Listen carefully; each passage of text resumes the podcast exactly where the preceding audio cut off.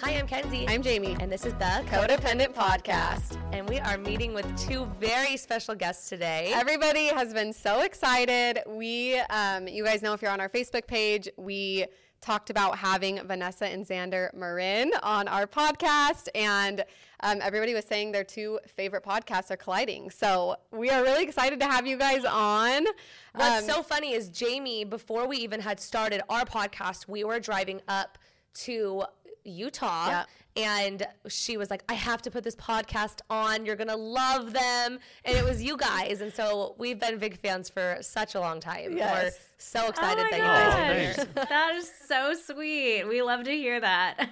I'm sure, as you guys know, like sometimes you record podcasts and it can be a little lonely. You're just sitting there in a room with a microphone. You're like, I hope people like this. like, So is there, really yeah, is there that kind of real people like listening? It's actually funny. We went to a live podcast show on Sunday this week, and they were saying the exact same thing because somebody asked, What's been like the height and like the best moment of having a podcast? And they were like, The live shows, because then you put like a face to the people listening. And we feel and like you that. feel like you're like, oh my gosh, I actually do have an audience of people that listen every single week, but you don't feel that. Like you don't you don't see it. and I feel like on Instagram or TikTok or uh, social media platforms, you get response right away. So you post a story, you post a reel, you post a video, and you get a response of comments and messages back to you. But on the podcast, it's not so much like that. Well, and it takes yeah. By the time you record and get it out, it takes time. So, anyway, we, we get it. yes.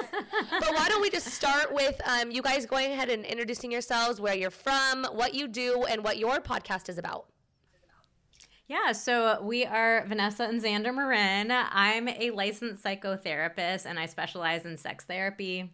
I'm Xander Marin. I'm I'm her husband, and uh, yeah, I'm I'm the regular dude here. Um, I don't have any training when it comes to sex therapy, other than you know living with my sex therapist wife Hey, that's a for lot. uh, you know 15 years or so. But um, yeah, I used to work in the corporate world, and then one day realized it's a lot more fun to sit around and talk about sex at home with your wife all day uh, and make a business out of it. So here I am. Yeah, so we help couples keep the spark alive in their long-term relationships and really want to help people just take like the the awkwardness, the embarrassment out of intimacy, recognize we all have sex. Yep. There's you know, it's a totally normal, natural part of all of our lives. Yep. So we just love normalizing things and helping people have more fun in the bedroom. I love it. so we it. have yeah our podcast pillow talks we have a bunch of online guides and courses like foreplay guides next level intercourse we have sex challenges so we really try to make sex feel like this fun approachable playful thing rather than something we're all so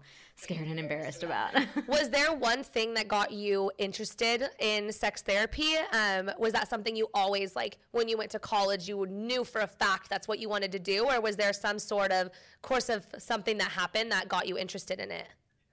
Oh, it, it was before before Oh, yeah. college. That's awesome. it was yeah so it was tr- getting the talk from my parents. My parents trying to give me the talk. Um, so i was about 11 or 12 at the time and i remember my parents you know very awkwardly bringing it up. And it wasn't really so much a talk. All they said was if you have any questions about sex like you can ask us. But it was really clear in that moment they're saying that I can ask questions, but they do not want me to ask. Like, questions. actually don't. And I, yeah, I was like, you, you don't want me to. And I did have a lot of questions. You know, there was stuff that I was like hearing from my friends at school, and I wanted to be able to talk to them. And in that moment, it just really struck me of like, why are my parents so embarrassed? Like, is this something embarrassing? Should I not want to talk about it? And I had no clue that sex therapy was a possible career. I was definitely not thinking of careers at 11 years old, but that moment really stuck with me. And I kept coming back to it as I got older of like, why is it so embarrassing to talk about sex? Yes. No, that's that's amazing. I actually applaud your parents because even at 11, that is still young. Like I don't my parents maybe said something the night before my wedding.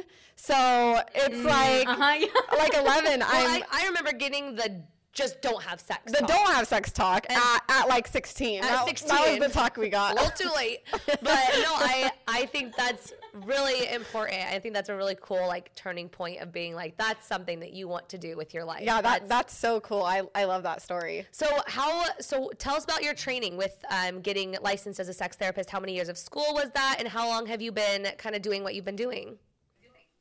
So I had to figure it out. There isn't really a career path, like a defined path to becoming a sex therapist. And so I struggled with this for a while, figuring out what sort of training do I want and how do I like get this foundation to be able to help people. So I did end up in my undergraduate. Um, I went to Brown, and that, at the time it was one of three or four schools in the country that had a, a degree in human sexuality. So I majored in that in undergrad, and then I decided to go back to grad school and get my master's degree in psychology because I wanted that that therapeutic background Yep, to be able to totally. talk to people and and help coach people. So I originally, once I got licensed as a therapist, I originally started p- seeing people one on one, like kind of that traditional therapy model. And my practice filled up really quickly. I was talking about the same things over and over again. And I kept thinking, like, there's such a limit to how many people I can work with one on one.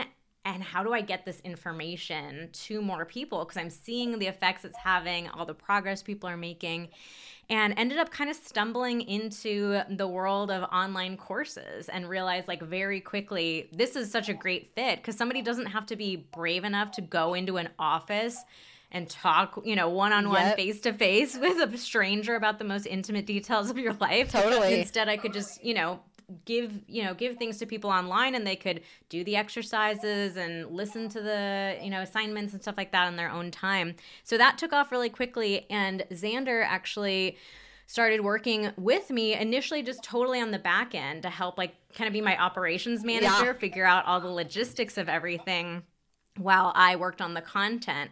And I just had this feeling like that was mm-hmm. back in 2016. I just had this feeling I was like, you know, my therapy training told me I don't talk about myself with my clients, right? Like in therapy, your your therapist is not. Oh like yeah, talking there, about yeah. There's, there's boundaries. Kenzie has a degree Yeah. in Psych. psychology, and I have a degree in social work, and so we we're very aware. That's that. something, yeah, you keep to yourself. yeah. It's like we don't share ourselves. But I just kept thinking this is such a vulnerable issue, and I think we need people We to need- talk about yeah. this more openly. 100%. And us as a couple, like I think that there's a value in us being able to say, "Hey, we've been together for years. We know what it's like to have ups and downs. We know what it's like to feel awkward and embarrassed with each other, even though we've been together for years."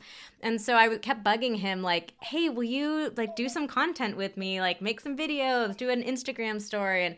I'll let you share your what your reaction Yes. was initially.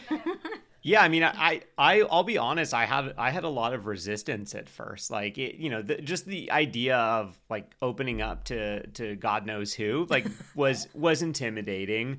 Um, but also I just felt like, well, who, who really cares about what I have to say? Like, she's, she's the one with all the training. She's the one with all the experience. Like, I'm just this guy that used to work in tech, and now I make like spreadsheets and do like marketing automation for her and you know what, what do i really have to bring to the table but like vanessa said it was like once i started you know jumping in in a few places i realized that people really do want that kind of regular person's experience because it's one thing to get advice from someone who's a professional and you're like okay well that's what you've been taught right like but it's another thing to hear it from someone Just like a life like, yeah i've been yeah.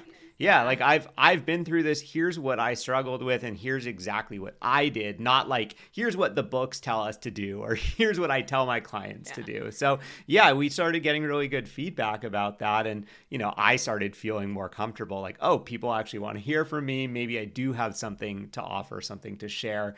And from there we it everything just picked up steam. Oh yeah, I I really love the dynamic of having a husband and a wife, and I think that a lot of people, especially husbands who who do feel awkward or ashamed or they don't want to talk about it, um, to have like a guy in there to tell them like, hey, been there, done that, like it's okay, and you can feel Yeah. comfortable. I feel like girls like almost chat about like sex more than boys do, and so I Like, feel the small chat, yeah, not like, like, I would talk to you about it, Yes. but like I feel like guys wouldn't talk to each other about it. So to hear it from another guy on a podcast and not like you said, have And to on go in Instagram, yeah. to an office and like give all of your fears and everything that you've been doing to somebody. Instead, you can just listen to it and relate. I think that's. I think it like makes it so much better to have like a husband and a wife on like the same page. It's really cool what yeah. you guys do. No, that's awesome. Absolutely. I mean, I think guys do chit chat about sex a bit, but it's always in the context of like of like, oh yeah, like I know exactly what I'm doing. Or like, oh yeah, we did it. It was so good. It's like like an extreme sugar coating Yes. of it. And like there's I've never had like a sex conversation with like my guy friends where it was like yeah, like we actually didn't have very good sex. Like I wasn't sure what I was doing or like it didn't work the way I wanted it to. It's like, you know, you only share you you you share a very filtered version of things and it creates this idea that like I have to be really good at it. Like Yep. my whole sexual identity is built around like knowing exactly what I'm doing and what that ends up meaning is that we don't really want to try new things because if we try something new, we might not be very good fail, at it. yeah. We- yeah, we might fail. And so, you know, I had my own hangups early on about talking about it. So I'm like, wait, I know exactly what I'm doing, but in a very limited area. Vanessa's so part of on." it was part of it was just me acknowledging, yeah, like I, I don't know everything. I do have to try new things. I do have to acknowledge the areas where maybe I'm not so skilled or I'm I don't I don't feel comfortable. And but once you start doing that, it actually it feels really good. And you feel a lot more like, oh, okay, cool. I'm I'm allowed to try stuff. I'm allowed to bumble around with things like everybody does. Yeah, Yep. No, I. I love that. Um, and you mentioned, Vanessa, earlier about your courses, and that's something that we kind of wanted to get into because a lot of the questions we had were very specific. Um, a lot weren't as well, which those are the ones we're going to kind of touch on. But the very specific ones, I know that people would learn so much from your courses. So um, if you guys want to introduce like your courses, I know you have quite a few, but if you want to talk about talk about them and just kind of introduce a small thing about what they are, because I feel like a lot of our audience will will be able to they have those uh, very specific questions can relate to one of the courses absolutely. I'd love to. So, a lot of our courses focus on technique because, kind of similar to what Xander was saying, I think all of us want to be good in bed. Like, we want to feel like we're good at sex. But if you really think about, like, where do we learn how to be good, right? Like, we might see scenes on TV and movies, but they're just like, fleeting little scenes you don't really get a picture of what's going on you can watch porn but we all know like That's not is not what real Yeah. sex looks like um, so we really want to just like be able to give people practical resources of learning how to get great in bed and make it feel like something that's fun, not like, oh, you really suck at sex. So here's this guy. Why don't you read this, honey? you know. So um, our most popular thing that we have is our foreplay guides, and they teach you how to use your hands and your mouth on your partner and really step by step like illustrated detailed different techniques of like do exactly this. Um, so we really break it down for people and make it feel fun. Um, we also have next level intercourse which talks about intercourse in particular. So we polled our audience on instagram. We asked if you're a woman in a relationship with a man is intercourse your favorite activity like from a pleasure perspective yes 91% of women said no. does So not 91% of women, yeah, are not really getting a ton of enjoyment out of intercourse. So when we saw that, we're like, we have to make a guide. Thank God, there has to be more people. Yeah, so this is all about making intercourse in particular pleasurable and satisfying for both partners. So it's tips for how to really focus more on female pleasure during intercourse, different positions, how to like transition in between positions, and um, just make it feel like this really fun experience. So those are, are two, two of our most popular ones. Um, we also have a 30 day sex challenge, which is giving you every every day for 30 days. You get an email with like fun things to try in the bedroom together. I love that. It's like, yeah, it's like we all, you know, we've all heard the advice, like you got to keep spice it up in the bedroom, or like, Yes. try new things, right? So like, we all know that, but then when we get in the moment and you're like, think of something new to try, think Yeah. of something new to try. Like, You I don't freeze know. we get really like scared and yeah, you just like can't think of anything. So we kind of solve that problem of like, well, we will give you the ideas and you get this. It becomes this kind of exciting surprise every day of opening your email, like, ooh, what are we gonna do today? and that So and super and fun. that um the 30 day sex challenge you guys run that um like only certain times right like Yeah, we we did that this year. Next year, I think it might be open for the full year. Okay, I So love it. So are they? Yeah, Are they so like? that's- Is it intercourse every night, or is it different, like small, No. like small Yeah. acts? So there are actually two options that you get. One is a sensual challenge and one is a more explicit sexual challenge. So we want, you know, for a lot of people it's like 30 days of intercourse. Oh my god. so we wanted to take the pressure off of intercourse and we also wanted to give ideas that people could do like let's you know it's a wednesday night you forgot about the challenge until 10 p.m you're like oh god do we have to do it? And so the the sensual challenge is something that you could do in like five minutes. Okay, so it might be like it could even be a question. So it's like a communication or just like a simple way that you're touching each other. It's like a, a an easier kind of more bite-sized moment of connection. And then the sexual one is something that might be more like foreplay or intercourse kind of specific Yeah, but actually, the vast majority of the sexual challenges are not intercourse. Okay. Like, you can obviously add mm-hmm. intercourse Yes. to Yes. pretty much any of them, should you want to do that. But I think there's only one or two that are specifically like about penetration. Okay, that's, that's awesome. I love that. I know. I I was looking at it and I was gonna get it, but it had closed like the day after. So I was like, I wanted to know if you guys run it like more than more than that. So I'm I'm We'll hook you up. Fingers crossed. I'm Yeah, excited. like, can you email me, please? um, Yeah. and then one other thing I want to just quickly Yes. mention Yes. too is we have a book that's coming out I in saw February. it. I have it on pre-order. I'm ready. Oh my Nice. gosh, thank you. thank you so much. Yeah, we are pushing those pre orders. Um, we wrote this book. It's about five conversations that every couple should have about sex. And like our guides, it really walks you through like exactly what to say and when. Because very similar to sex, a lot of us like struggle with communication and are like where did we learn how to talk?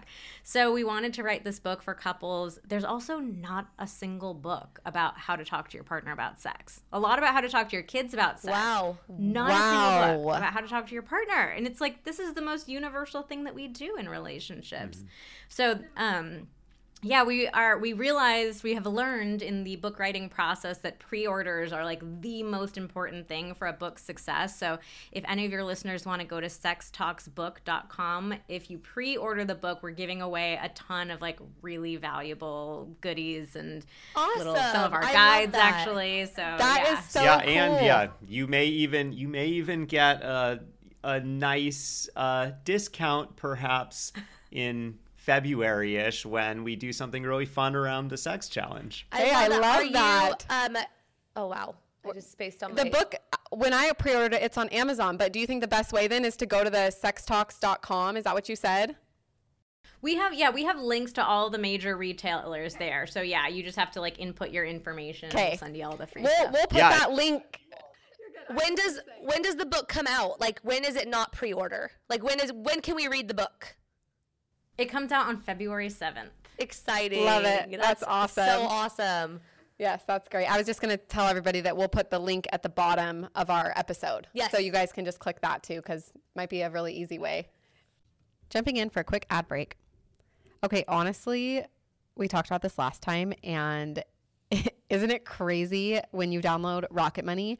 You see how much money you're spending on subscriptions every single month. Yeah, so I actually did do this for the first time. I actually like signed up for it while we were recording our last podcast because I was so excited about it, and I broke it down, and I ended up saving so much money and wasting so much money on subscriptions that I didn't even realize I was still paying for. Yeah, once you cancel them, you're like, oh my gosh, I'm actually saving so much more money that I'm losing every month. But when like five or ten dollars comes out of your account, you're just like, okay, like you don't notice it as much until you see the yearly price that you're spending, and you're like, holy crap. I did this subscription for um, the church class that I taught, and I stopped doing that class a long time ago, and I was still paying like the eight dollars a month, which it saved my butt when I was actually teaching the class, but.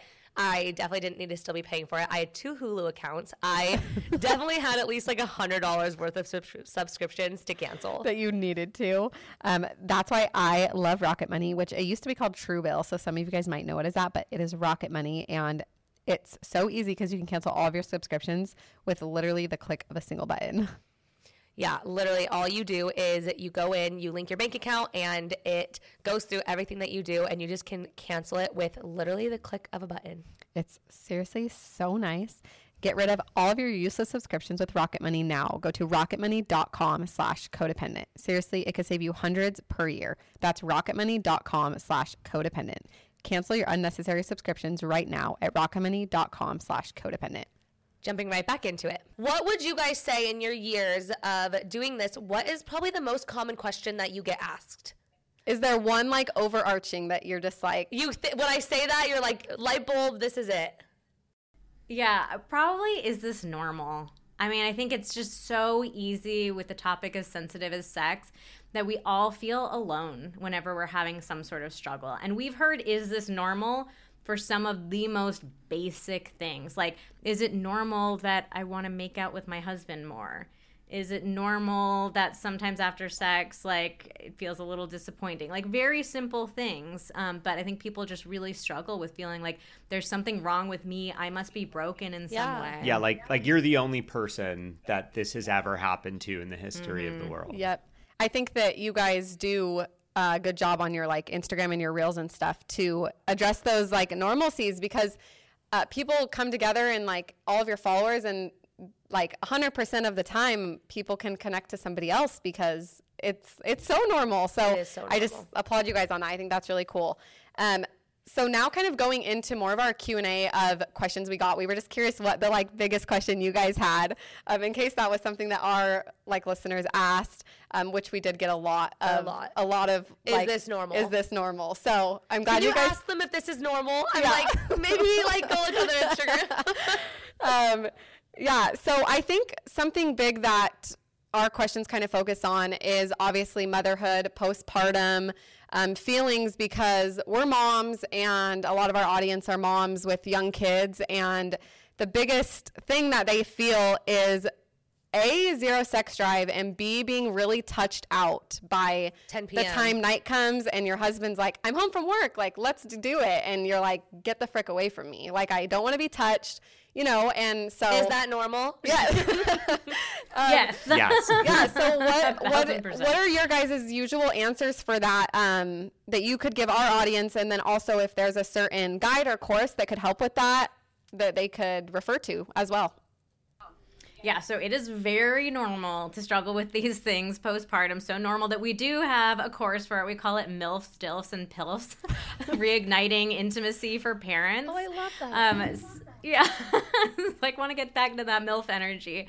So I think okay, let me start like really broad first. A lot of times people will tell us like, you know, why did my sex life change so much after having kids? And it's like everything in your life changes after having kids. Like why would your sex life be any different? But i think so many women just and and men people of all genders like you go into parenthood not being prepared at all. I mean if you're lucky it's like you have that 6 week checkup where your doctor's just like okay you're probably not going to die if you have sex so go back to it. And so a lot of women have that that time frame in their heads of like 6 weeks. Okay i should be back to normal. Everything should be ready to go but you know in the rest of your life you're not feeling like my life is completely normal and everything's back after six weeks. You're like i just had a baby and everything is different and i'm not sleeping and i have more anxiety and i don't have as much alone time and i'm wondering am i doing everything right? And i don't know how like our family works now as three people instead of two. So it's just this monumental change. I think it's really important to normalize that and to help parents like feel more prepared going into this season. Yeah, when I I had my daughter, yeah. I had um, I had a fourth degree tear, and so that was obviously very traumatic. And I went to my six week checkup, and Jamie was with me, and he literally walked in. He asked me like if I was doing okay, and I was like, yeah, I'm doing good, you know, fourth degree tear, whatever. And he like started to like walk out of the room, and I was like, um, I haven't like looked down there. I'm terrified. Can you like check? Like I'm I had an hour and a half of stitches. Like Am I like- normal? He's like, yeah, you're, you're cleared to have sex. I'm like, you didn't even look. Do I to have my sister look? Like, I need to know that like it looks okay. And he was like, oh yeah, I guess I can check you. And I'm like, to me, that was like I needed I needed to be checked, and I didn't have that, and I was so scared to have sex again because my whole body changed after I gave birth. It's it's terrifying. Absolutely, and that that just horrifies me for you. That like, and that's too. that's so normal. So like that's common. the standard of what women get. You know, just like okay, yeah, sure, six weeks, and it's like what? It's this totally arbitrary timeline, and so it, those kinds of stories make me really upset. But I think just yeah, helping moms recognize like there, we don't need to put this pressure on you. There's already so much freaking pressure to just bounce back like nothing Yep. happened. You know, and it's just not the case and it's not fair to to put those kinds of expectations. So when we talk about like being touched out, this is one of those terms that like so Mm-hmm. many women when when they realize like oh there's a word for this a phrase for this because it's it's another one of those things that we feel so alone in like how can i love my partner so much? And like this is my person in the world but like he puts a fingertip on me and i want to scream you know? Like how can that happen? But you know being touched out is there it's basically your body's way of, of like crying out for help and saying like i need a little bit of space because when you become a mom and even if you have a relationship that's very balanced and you guys are trying your best to like be a team mm. and be a you know partnership in it there are things that you are doing as a mom that your partner cannot do and things that your partner will just never fully understand Yep. and so that experience of like your body has not been yours for many months. It is continuing to not be yours. And now it's like it's uh, you know, keeping another little human alive. You're, you know, being relied on, you're being, you know, it's wanting to hold you all the time, be held and like be close to you. And all of us have a limit to how much like physical contact we can have. And I know this is hard to talk about with motherhood because you get all this pressure of like, you're supposed to love your baby and do everything and be the perfect mom. And it feels weird to say, like, sometimes I get really overloaded and like I can't have any more touch or any more anyone else grabbing at me or needing something from 100%. me. But it's it's a reality. It's very, very real. And so when you're touched out, it's just your body has gone past its capacity for physical contact. So the best thing to do when you're experiencing that is you need a little bit of alone time. And we've talked about this before that like we know this is something that's so much easier said than done. Like Yes. most people, especially in those early days, are like, you know, I, I- I feel lucky if I get to go to pee by myself. Yep. That's it. But um, you know, even if it's like taking 60 seconds to lock yourself in the bathroom or in the closet and just to like cut off all other stimulation. So a big issue that happens is a lot of people try to take a break, but then we get on our phones and we're getting just like bombarded by more stimulation and it never feels like a break. So if you can take even 60 seconds to just close your eyes and take some deep breaths, that can be a great way to like reset your body and just come back home into your own skin. Yeah, and another thing that we like to try to share, you know, with partners is just like is describing what touched out is and so that you can understand hey this isn't something that that I will probably ever experience but it's something that I need to understand and that I need to respect as you know an issue that's going to come up for my partner. And regardless of how responsibilities are split up or how our various loads are split up that like you know as a partner even if I am like over 100% busy doing all these things to support the family like it i still need to figure out how to help my partner get some time to themselves because that's what my partner is going to need in order to be open to you know any kind of physical touch or contact with me as well. And like i think you know a lot of partners if they don't understand how this works then they just take it really personally when they're like oh you like i why can't i touch you? Like what's wrong? You know mm-hmm. something must be wrong between us but just understanding like that you know there are some very simple things that we can do that don't take a lot of time to be able to give our partner the space in order for us to be able to come back together and have the type of relationship that we want to be able to have. This is another time that that communication like really comes into play of to say that. communicating with your partner that it has, doesn't have anything to do with you. It just has to do with the way that I'm feeling right now, which is another really good reason to talk about communication. Yes. No, I love that. That's great. I guess this kind of goes a little bit into that as well. What to do when one partner has a really high sex drive and the other one has a really low sex drive? How can you find a compromise and meet in the middle um, where you're both feeling equally fulfilled? So our favorite place to start for this, and this is one of the most common questions Yes, too. So I it's bet. also important to normalize like in every relationship, you're gonna have mismatched sex drives. Yep. Like it would be wild to find a partner who wants sex the exact same time, every single time, the same kind of sex, like you know, every time it just doesn't exist. So part of it's like, let's normalize, you're gonna have that mismatch. But our best starting point for this is understanding your sex drive type. So a lot of people don't realize that there are two types. um, responsive and spontaneous. And the two types boil down to where you feel desire first. So, do you feel it in like mentally, like the idea of sex sounds good? Or do you feel it in your body, like your body is going through those physiological things of getting ready and interested and excited for sex? So, when we see sex drive portrayed like on TV and in the movies, what we're seeing is spontaneous desire, which is where you're feeling it mentally first. So you'll see a character just Yep. kind of like it's spontaneous out of nowhere. yeah, like, like, they I'm look in the at mood." each, yeah, they look at each other, and all of a sudden, like they're It's tearing go each other's time. clothes off. Mm-hmm. So that's how most of us think our sex drive is supposed to work. That it's just supposed to, you know, pop out of nowhere like that. Yeah, so then like what that would mean is like if one partner has a spontaneous sex drive and sort of spontaneously initiates sex, that the other partner magically all of a sudden is like, oh hell yeah, I want this right now Yeah. too.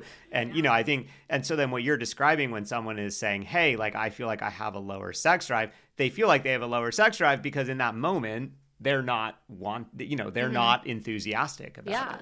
So the re- responsive sex drive is the other way around. It's when you feel desire in your body first, and then your head kind of kicks in and is like, "Oh, yeah, this is seeming interesting." So the classic thing that will happen for a responsive type is if you're in the middle of sex, or even you just finished sex, and you're thinking like, "That was really fun. Why don't I want that more often?" That's responsive because it's like you had your your body was being stimulated and then your brain kind of caught up and was like oh that was fun. That, that was enjoyable. Sex is good. So for a responsive type you're not going to get that like mental desire that pops up out of nowhere and if if some if your partner is to ask you throughout the day like do you want to have sex your answer is almost always going to be no because your body has to lead first not your brain Yeah. Yep. so understanding that can be really, really valuable for people. And it, it does tend to be that men are more often the spontaneous partner Yeah. and women are more what often the gonna say. responsive partner. So for a lot of women have told us like, oh my gosh, this makes so much sense. I'd never like realized that these types were a thing before. And now I realize like I'm not broken. Nothing's wrong with me. So it's like each type has their the challenges that come along with it. So for somebody who's spontaneous, you might think sex sounds fun, I want to go have it, but your body might not respond immediately. So maybe you don't get hard and then you feel really embarrassed of like, "Oh god, what's wrong with me?"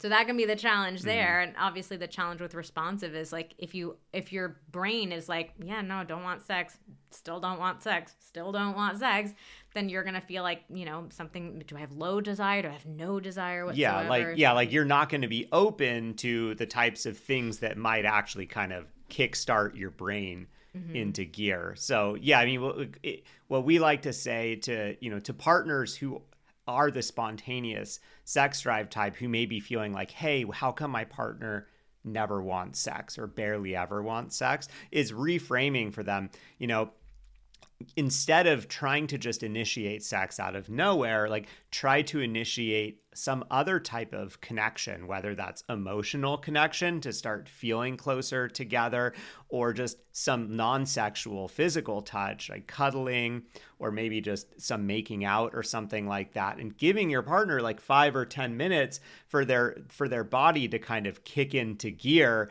so that then mentally, then all of a sudden they're like, oh hell yeah, game on, let's do this. Yeah, that totally makes no, sense. I love that. That was that was a really great description. Um, the golden question that I know you guys get asked all the time, but it was like it kept popping up was how often should a married couple be having sex? Oh yes, I know. We're getting all the the heavy hitters right now. so we yeah get this question very very often, and our answer is unsatisfying. I know, but it I was gonna say, we, yeah, there's a really simple answer, and Five- and five. and the answer is that there is no answer. Yep.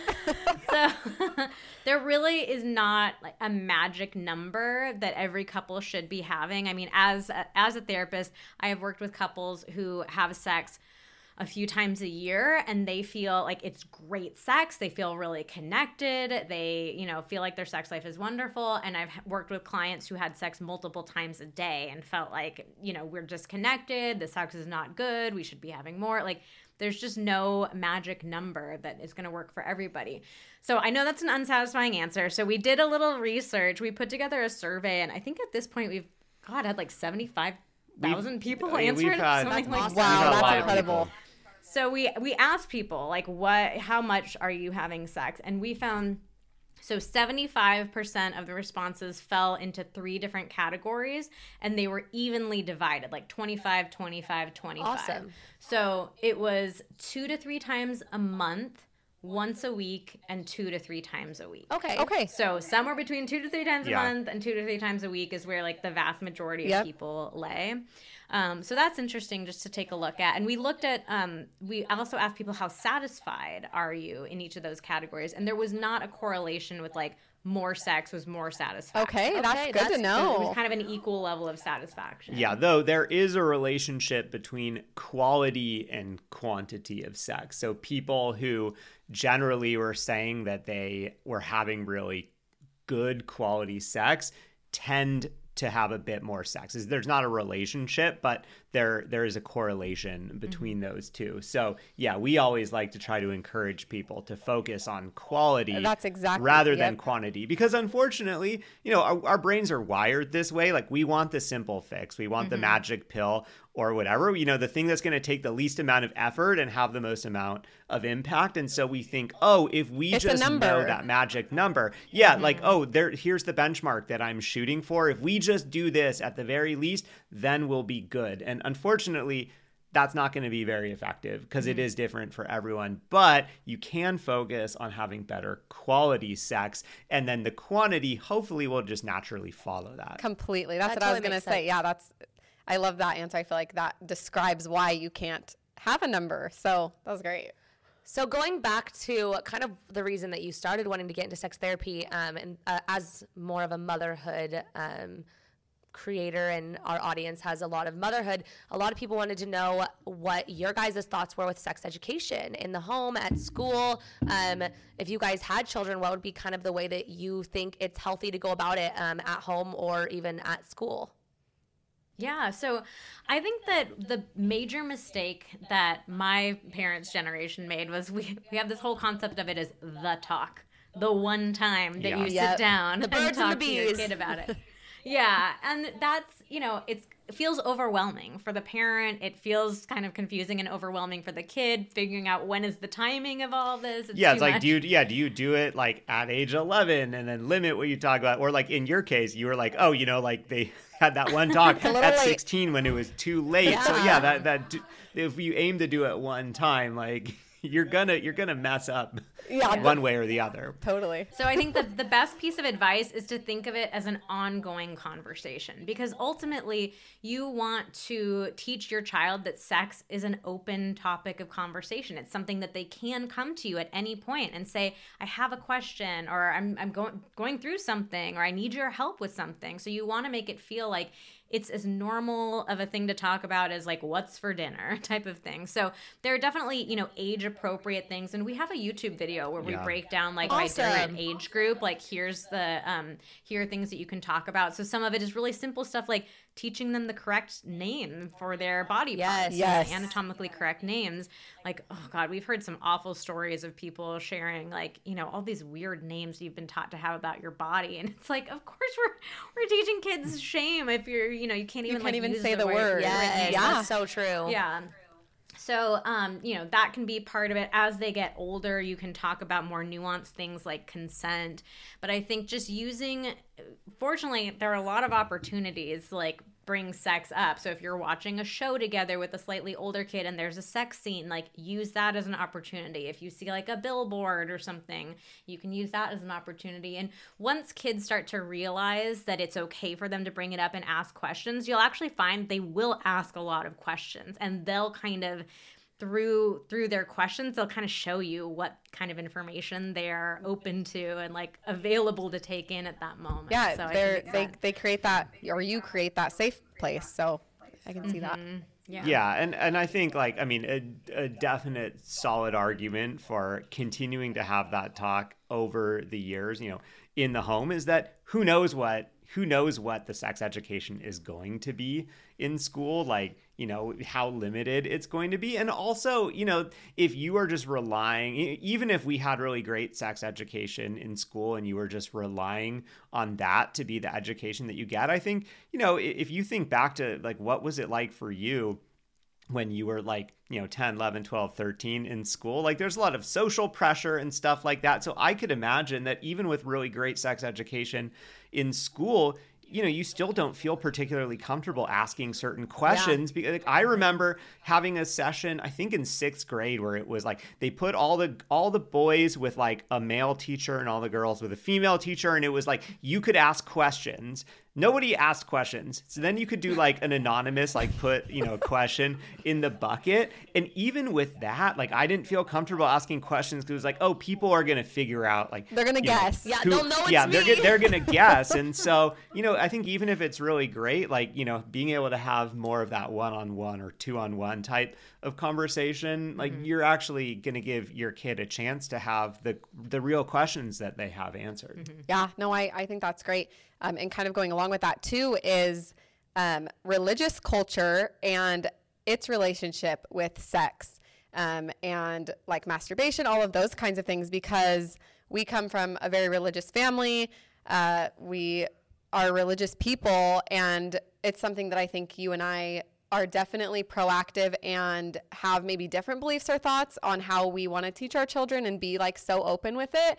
Um, our sister is a women's health physical therapist, so she specializes. I know you guys definitely know what that is. You talk about it, um, but for those that don't, she specializes to help um, women that have all sorts of pelvic issues, pain, postpartum, pain during sex, all of that, and 70% I would say of her patients are they come in and she does a physical exam and there's nothing there's nothing wrong physically um, and so you know so She'll refer them out to see a therapist instead because it's more of a mental block than it is a physical block. And so Exactly. she she definitely deals with that like on a daily basis. I would say. and and she she notices that a lot of those um, women or girls that come in are they are religious and so i was just curious what your guys' um, thoughts and opinions were on how religious culture affects um, your views on sex Oh man. So yeah, we have such a such a huge chunk of our audience has experienced a lot of trauma around sex, you know, from religion, from religion teaching them, you know,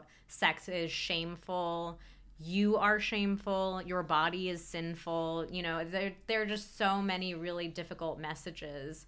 Um, and it's always tricky when you talk about religion because, you know, we have the utmost respect for people having different religious beliefs. Like, we're not out here trying to convert anyone to anything. and we have also heard from from from people in our audience who have said that you know that they they had some really like positive sex education Definitely. you know mm-hmm. in in various churches or from various people. And so yeah we're not at all saying that these two things are incompatible. No no no no. Yeah, but I think there are, you know, there are definitely a lot of religions and teachings where sex is all about shame.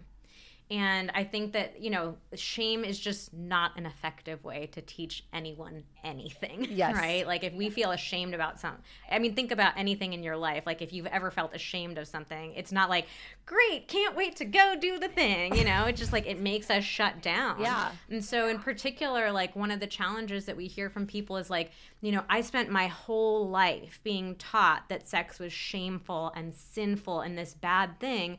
And now I'm, you know, maybe I'm married and I'm following the rules, but like, I can't flip a switch like that. Yeah. Where I've gotten, you know, decades of messages and now I'm like, great, I'm married. I get to have this healthy, happy, sexy relationship with my husband. Like, it, yeah that no one taught me how to have by the way. it does not happen that way. and and I know? think so. yeah, especially I like you know in in our religion we're taught to not have sex till you're married, and um, if people do follow that, they you know it's like you're completely shut off, and then the second you get married, like all the floodgates are open, and you're like, what the heck do I do? How do I do it? Like, is this is this shameful? Like you've been told so much, no, no, no, no, no. Um, so yeah, I was just curious on that. That was Yeah, I mean, it- looping back to the idea of like, you know, sex education too, like, I think there are definitely ways to talk to kids about, you know, the emotional impact of sex or like how to make safe decisions Yes, around sex. absolutely. Take care of your your body, mind, and your spirit, but you're talking about it in that sense of like, here's the way to make positive decisions for yourself versus this is this shameful, terrible thing. Do not do anything about yes, it. You know? yep. totally. No, that's great. All right, what is a good tip for somebody that wants to spice things up in the bedroom, but their partner doesn't want to? How would you go about introducing a new concept or a new toy or a new position when your partner is pretty closed off to wanting to try something new as well? That's such a good question. So I think the main thing, and maybe you can speak to this a little bit since we mm-hmm. talked about like the fragile male ego already. Like the main thing that comes up for people when you feel resistant to trying new things is because you're interpreting it as my partner thinks our sex life is bad. Or yeah, what we're doing, like what we're doing right now is not good. Yes, that's a really good point. So I think yeah, especially men who have that message of like I'm supposed to be good at this and know what I'm doing and like lead the thing, you know, this idea of like yeah, this thought that like oh my god, does my partner not like what we're doing can really lead you to shut down. Yeah, so yeah, I mean this this is a tricky one cuz like you're not to you can't really break down break down that sort of that that that male way of thinking yes. instantaneously. So i think there's there's a couple things that that you can do. Like if your partner's not open to discussing or is just not curious about like what what is actually coming up for me. So one thing is instead of instead of initiating a conversation of like we need to try this new thing or like i want to try this new thing it's like talking talking about it more in the sense of like, oh, you know what? I would love if you did more of this thing rather than like we need to do something else entirely. Because just like understanding that most, you know, most guys have this idea of like, I have to be, I have to be the best at sex. And so if you haven't had a lot of experiences, then your way of being best is just doing only the things that you feel some degree of comfort with. So I think just easing them into that with like instead of it being like do something else, it's like try to encourage them to do more of certain things that you really like. That can be a way to kind and of And you're like giving them tons of compliments with it. You know, like, "Oh, I love the way that you kiss me. Like, I would love if if you like spent even more time kissing me." So it's like it's really packaged up in a compliment. It's like you're doing so good and you could do even better like doing mm-hmm. more of that. It feel it makes it feel like an easy win to them. Yeah, so another thing that I wanted to mention is um in our in our next level intercourse guide like a big part of that is um, different sex positions. And i think one of the most powerful things that we do in there is we show for every single sex position we give you all kinds of variations that you can do. And i think a lot of people so for example if it's like wanting to try some more sex positions, it can feel really scary to be like, oh, I have to do something entirely new.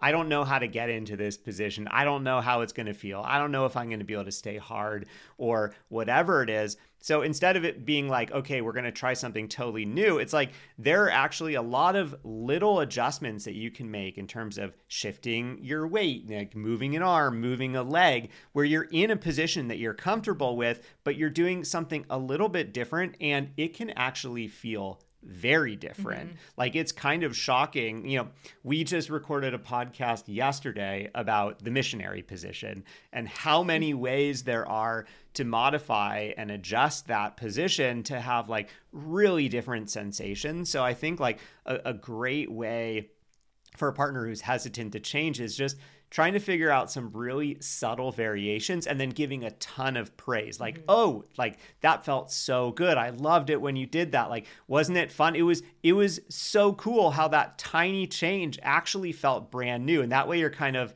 you're kind of uh, getting them used to like oh this is a new thing. Like i can do new things. And that's you know for the the fragile male ego person like you know uh, that that might be the way to sort of seed this idea of oh i i am good at new things. Like i could try more new things. I love that. I love it. If you guys could give one like where where where can someone start to have a better sex life a more libido like people a lot of people ask us about libido and and that kind of thing. But if you guys could like where where does someone start when they're like I want to change something, I need some spice, I need I need this to be better. Where should they start? Okay, I'll give you a really simple place follow us on Instagram. I love that. I love it. so we show up in stories every day and we have like, you know, posts and stuff every day too.